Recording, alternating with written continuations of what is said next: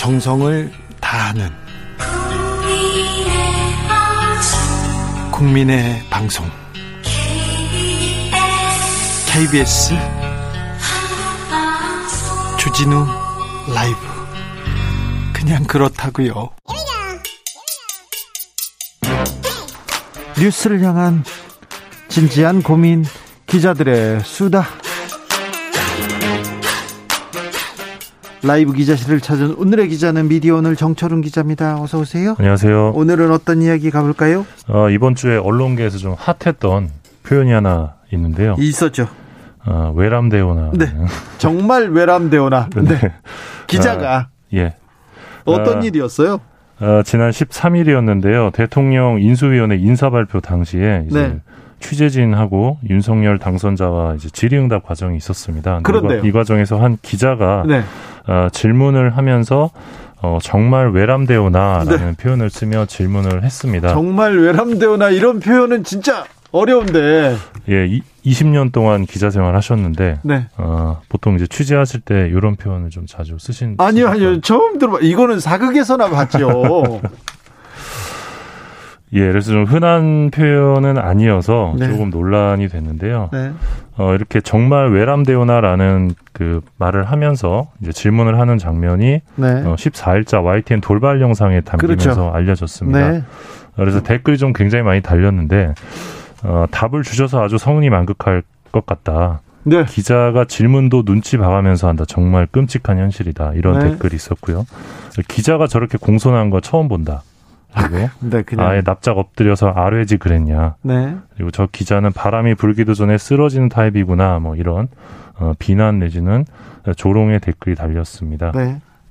이 외람되오나라는 뜻이 어, 외람되다의 활용형인데 네. 외람되다는 이 하는 짓이 분수에 지나치다 이런 뜻입니다. 네. 어, 그래서 직역을 하면 질문이 분수에 지나치다는 의미인데 어, 국민의 알 권리를 대변하는 기자가 취재를 위해서 이제 공적인 브리핑룸을 찾았잖아요. 아, 그렇죠. 국민 대표니까 예. 당당하게 물어봐야죠, 더. 예, 그랬는데 마치 질문이 양해를 구해야 하는 행위인 것처럼 이 사과하듯이 발언한 것은 이 예의를 갖추기 위한 표현이라고 보기에는 어, 지나친 것 아니냐 이런 지적이 나오고 있습니다. 네, 뭐 그런 지적 타당합니다. 그런데 해당 기자가 고소를 하겠다 이런 얘기 나온다던데요. 아, 예, 해당 기자랑 연락을 해봤는데 네. 일단 그 질문의 내용이 어, 그러니까 당선인한테 답변을 요구할 만한 사안이 아니고 장, 당 지도부에게 여쭤봐야 되는데 이 당선인한테 답변을 요구한 지점 하나.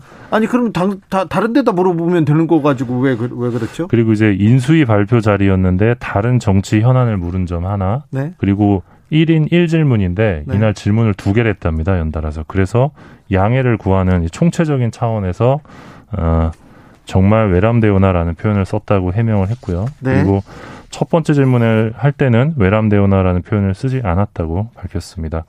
어 그리고 이 YTN 돌발 영상으로 이게 좀 논란이 네. 불거졌는데 이 YTN을 상대로 법적 대응에 나설 것이다 이렇게 밝혀서 좀 일이 커지고 있는 것 같습니다. 알겠습니다.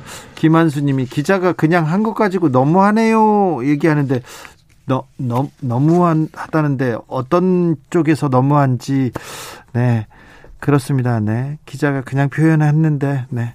오호정님께서 참으로 외람된 상황의 연속이군요. 이 말이 또 정확한 것 같습니다. 옛날에 네. 그 삼성 장충기 아, 예. 씨한테 문자 무한 충성, 과분한 뭐 은혜 막 하면서 황망하고 어, 듣도 보도 못한 단어가 나왔는데 이번에 외람됐다. 뭐, 네. 그러니까 이제 기자들이 뭐 경찰서 가서도 뭐 이렇게 고개 빳빳이 들고 네. 이렇게 훈련을 받지 않습니까? 훈련 받아요. 조금 잘못됐는데 기자들 처음에 훈련 받을 때 장을 못 붙이게 합니다. 장과 님, 음. 아, 님자를 못 붙이게 해요. 님자. 그래가지고 어, 기자들은요 부장 국장한테도 국장님, 부장님, 사장님 안 하고 부장, 김 부장, 김 국장 그렇게 불러요. 그리고 네. 선배 라고 부릅니다. 선배님도 님자로 못 붙이게 하고 그리고 네. 또 경찰이나 검찰에 가서 검찰에 가서 당당하라는 얘기는 안 하는데 경찰한테 당당하라고 하면서 음. 경찰서장 문도 꼭 발로 차고 들어가라 이런 거 예전에는 가르쳤는데 요새는 그렇지는 않습니다. 네, 예전에 뭐 경찰서에 소변을 본 기자도 있었는데. 네, 네. 그리고 경찰서장한테 네.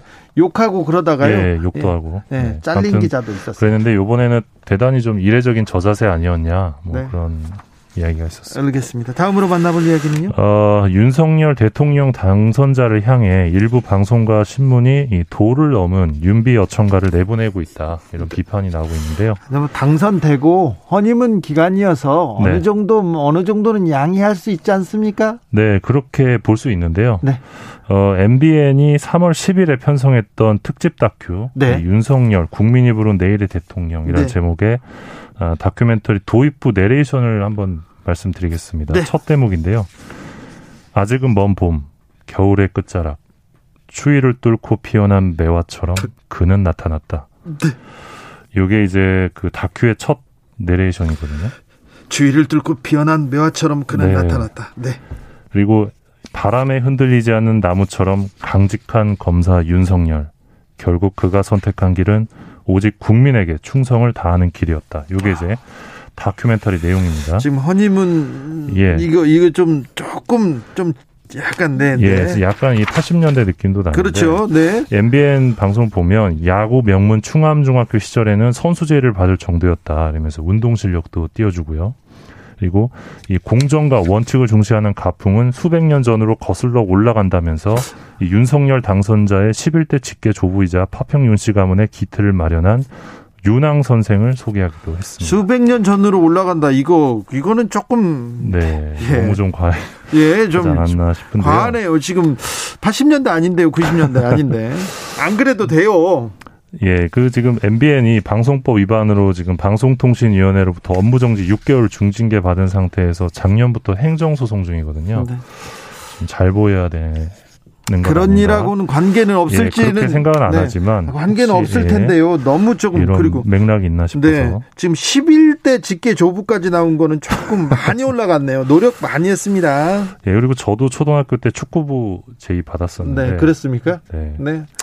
네, 아무튼 그렇고요. 알겠어요. 채널 A도 같은 날 특집 방송을 편성했는데 음. 정치 신인의 어퍼컷 윤석열 네. 대통령 네. 되다 이 제목인데 네.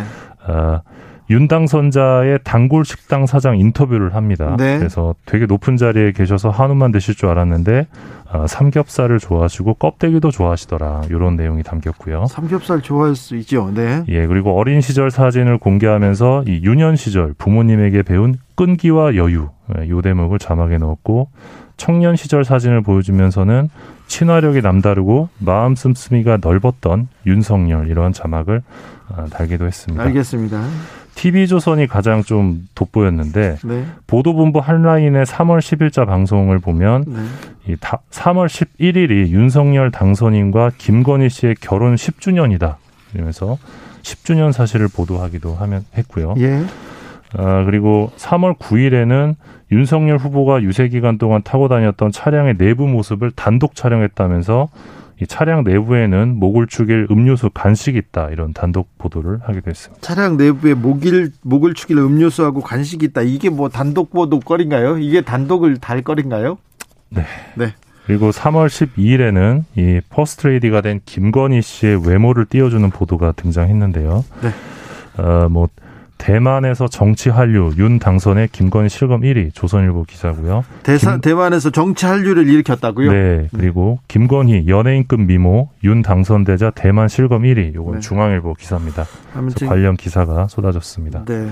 어, 이 밖에도 뭐 윤석열 패션은 젤렌스키룩 알고 보면 당선 1등 공신에서 패션을 홍보하는, 홍보하는 기사. 그리고 당선 후 첫 주말 윤 당선인 first dog 토리와 한강공원 산책 어, 조선일보 기사인데요. 이런 서민 강조형 기사 어, 등장하기도 했습니다. 요새 또 뭘 먹는지 관심이 많습니다. 예, 16일이었죠. 윤 당선자가 이 김치찌개집을 갔었는데 매일경제가 바로 다음 날 이곳을 찾아가서 김치찌개집 르포 기사를 내보내기도 했습니다. 아니 그게 말이 돼요? 아니 가, 서 무슨 일이 있었냐, 뭘 했냐 그런 걸 취재할 수는 예. 있으나 네. 이집 김치찌개의 맛은 쉬었다. 뭐 그런 거 있나요? 네, 뭐 뭐 고기에 뭐 육즙이 좋았다. 그리고 9천 원이라는 가격이 매력적이었다. 네이버 평점도 5점 만점에 4.06점으로 나쁘지 않았다. 이런 를 썼어요? 네, 내용이 기사에 담겼습니다. 네. 아, 그리고 뭐 조선일보 지면 같은 경우는 일면 톱 사진으로 이제 윤 당선자가 이 꼬리곰탕에 후추를 뿌려주는 모습 네. 일면 톱 사진으로 다루기도 했고요. 어 이게 좀 아까 말씀하신 대로 좀 허니문 기간이기는 한데 네. 조금 지나치다라는 지적이 나올 수 있는 대목으로 보이고요. 네. 15년 전인 2007년에도 이명박 씨가 대통령에 당선된 직후였습니다. 그때도 거의 뭐 영웅담 내지 찬사 수준의 보도가 쏟아진 바 있습니다. 네. 그래서 그 당시에 한국 기자협회에서 딸랑딸랑 저널리즘을 배격하자 이런 주장을 했었는데요. 네. 어, 15년 전이나 지금이나 크게 달라지지는 않은 것 같습니다. 기사가 네. 김치찌개 먹었다는 기사는 100개가량 나왔더라고요. 아, 참. 네. 언론이 어떻게 윤석열 당선인, 대통령 당선인을 계속 이렇게 묘사하는지 지켜보겠습니다. 8908님께서 다큐 어, 다 맞는 말이네 이렇게 얘기하셨습니다. 네. 그렇게 보시는 분도 있죠. 네. 4997님 목욕탕에서 보니까 살이 뽀얗더라. 이런 기사로 또 이런 기사 올려야 합니까? 이렇게 조선일보에서 아침에 목욕탕 찾은 윤 뽀얀 피부 뽀얀 분이 그런 기사가 나오기도 했었죠. 네. 네. 정철운 기자가 할 일이 더 많아질 것 같습니다. 네, 기자들의 수다 미디어 오늘 정철운 기자 함께했습니다. 감사합니다. 고맙습니다.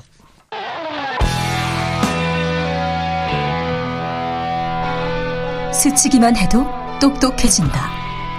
드라이브 스루 시사 주진우 라이브.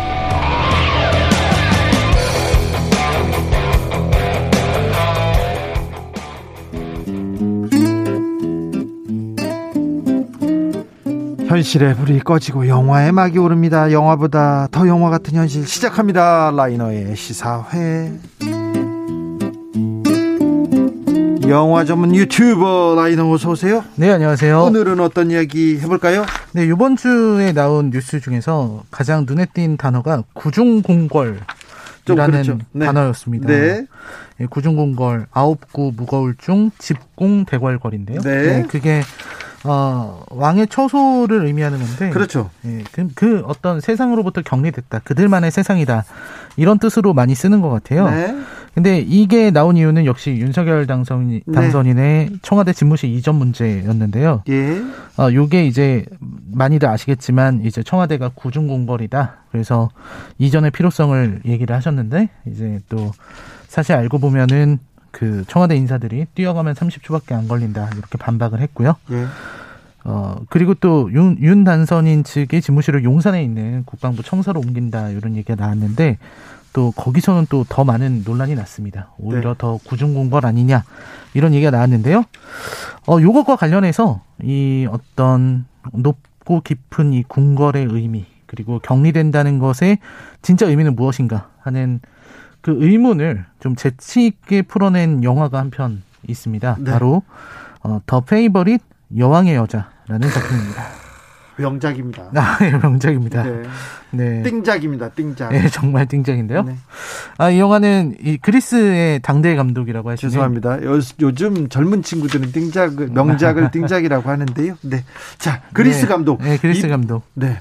좀 천재 감독인 것 같아요. 예, 요르고스 란티모스라고요. 이제 네. 뭐 송곳니라는 작품이라든지 네. 뭐 더 랍스터, 랍스터. 킬링 디어 네. 뭐 이런 작품들로 엄청나게 유명한 사람입니다. 네. 이 작품은 좀 요르고스 란티모스 감독 작품이 좀 어렵다는 평가가 많은데 네. 이 작품은 굉장히 쉽게 만든 그래서 보면서 좀 더 가깝게 느낄 수 있고 네. 좀 재밌게 느낄 수 있는 그런 어. 작품이에요. 더 랍스터 킬링 디어도 강추합니다. 네, 강추하는데 네. 이 작품으로 먼저 이 더 페이버릿으로 먼저 입문하시는 게 더 좋을 거라는 생각이 듭니다. 자, 영화 속으로 들어가 보겠습니다. 네, 이 이야기는 일단 그 앤 여왕이라고요. 네. 그 영국 그 뭐라고 할까요? 영국 여왕이 지금 영국 여왕인데 네. 그 앤이란 이름의 여왕이 없어서 그냥 앤 여왕 이렇게 부릅니다. 네.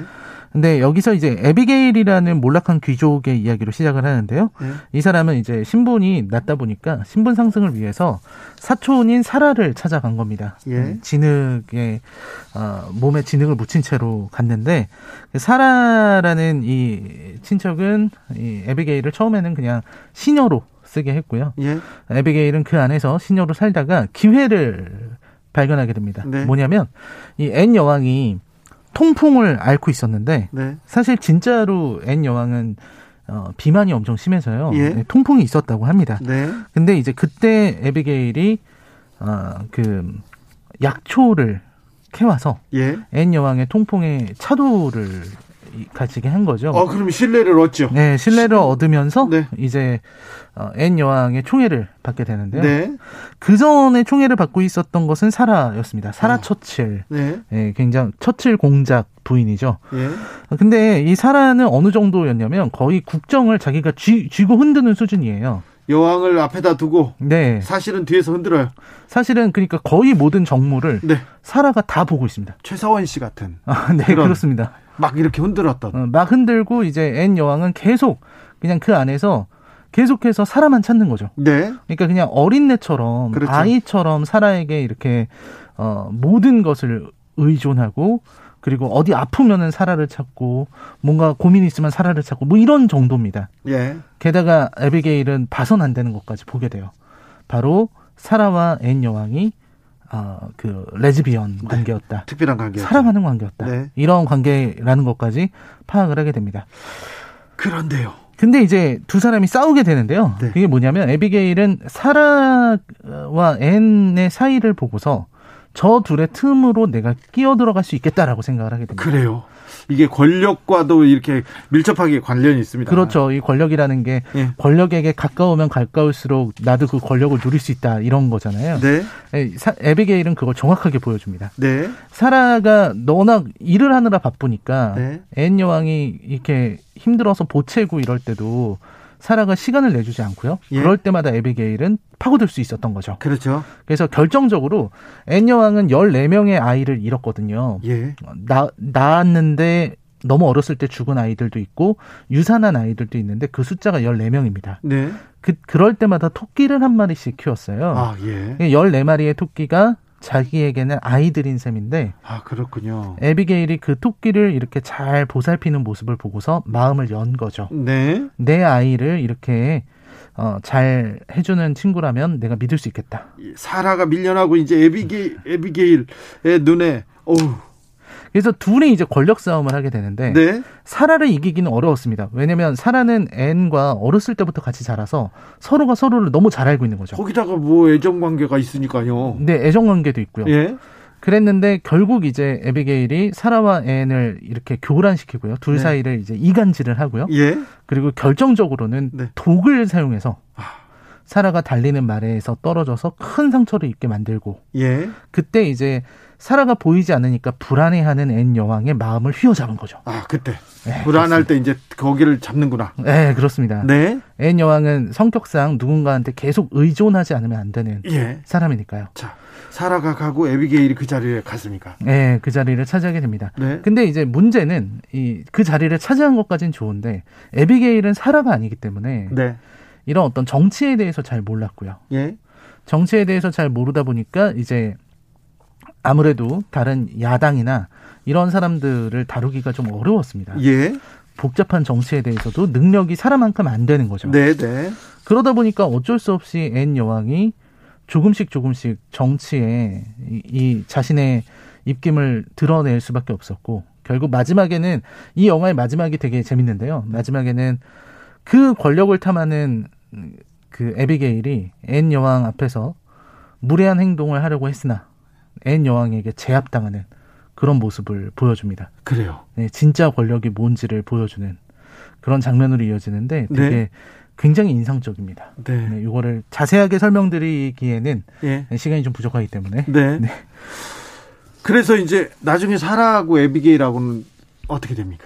아, 이 영화에서는 사라는 이제 완전히 떨어져 나가게 되고요. 아, 그래요? 네, 에비게일이 앤 여왕 옆을 차지하게 됩니다. 차지했는데 막판에는 또 여왕한테 이렇게 제압당한다. 네, 여왕이 제압하고 이제 에비게일은 그 앞에서 어, 굉장히 굴욕을 당하게 되는 그런 네. 내용이 나오는데요. 되게 인상적이기도 하고 실제 역사에서도 있었던 일입니다. 네. 실제 역사에서는 사라 처칠이 실각하고 나서 예.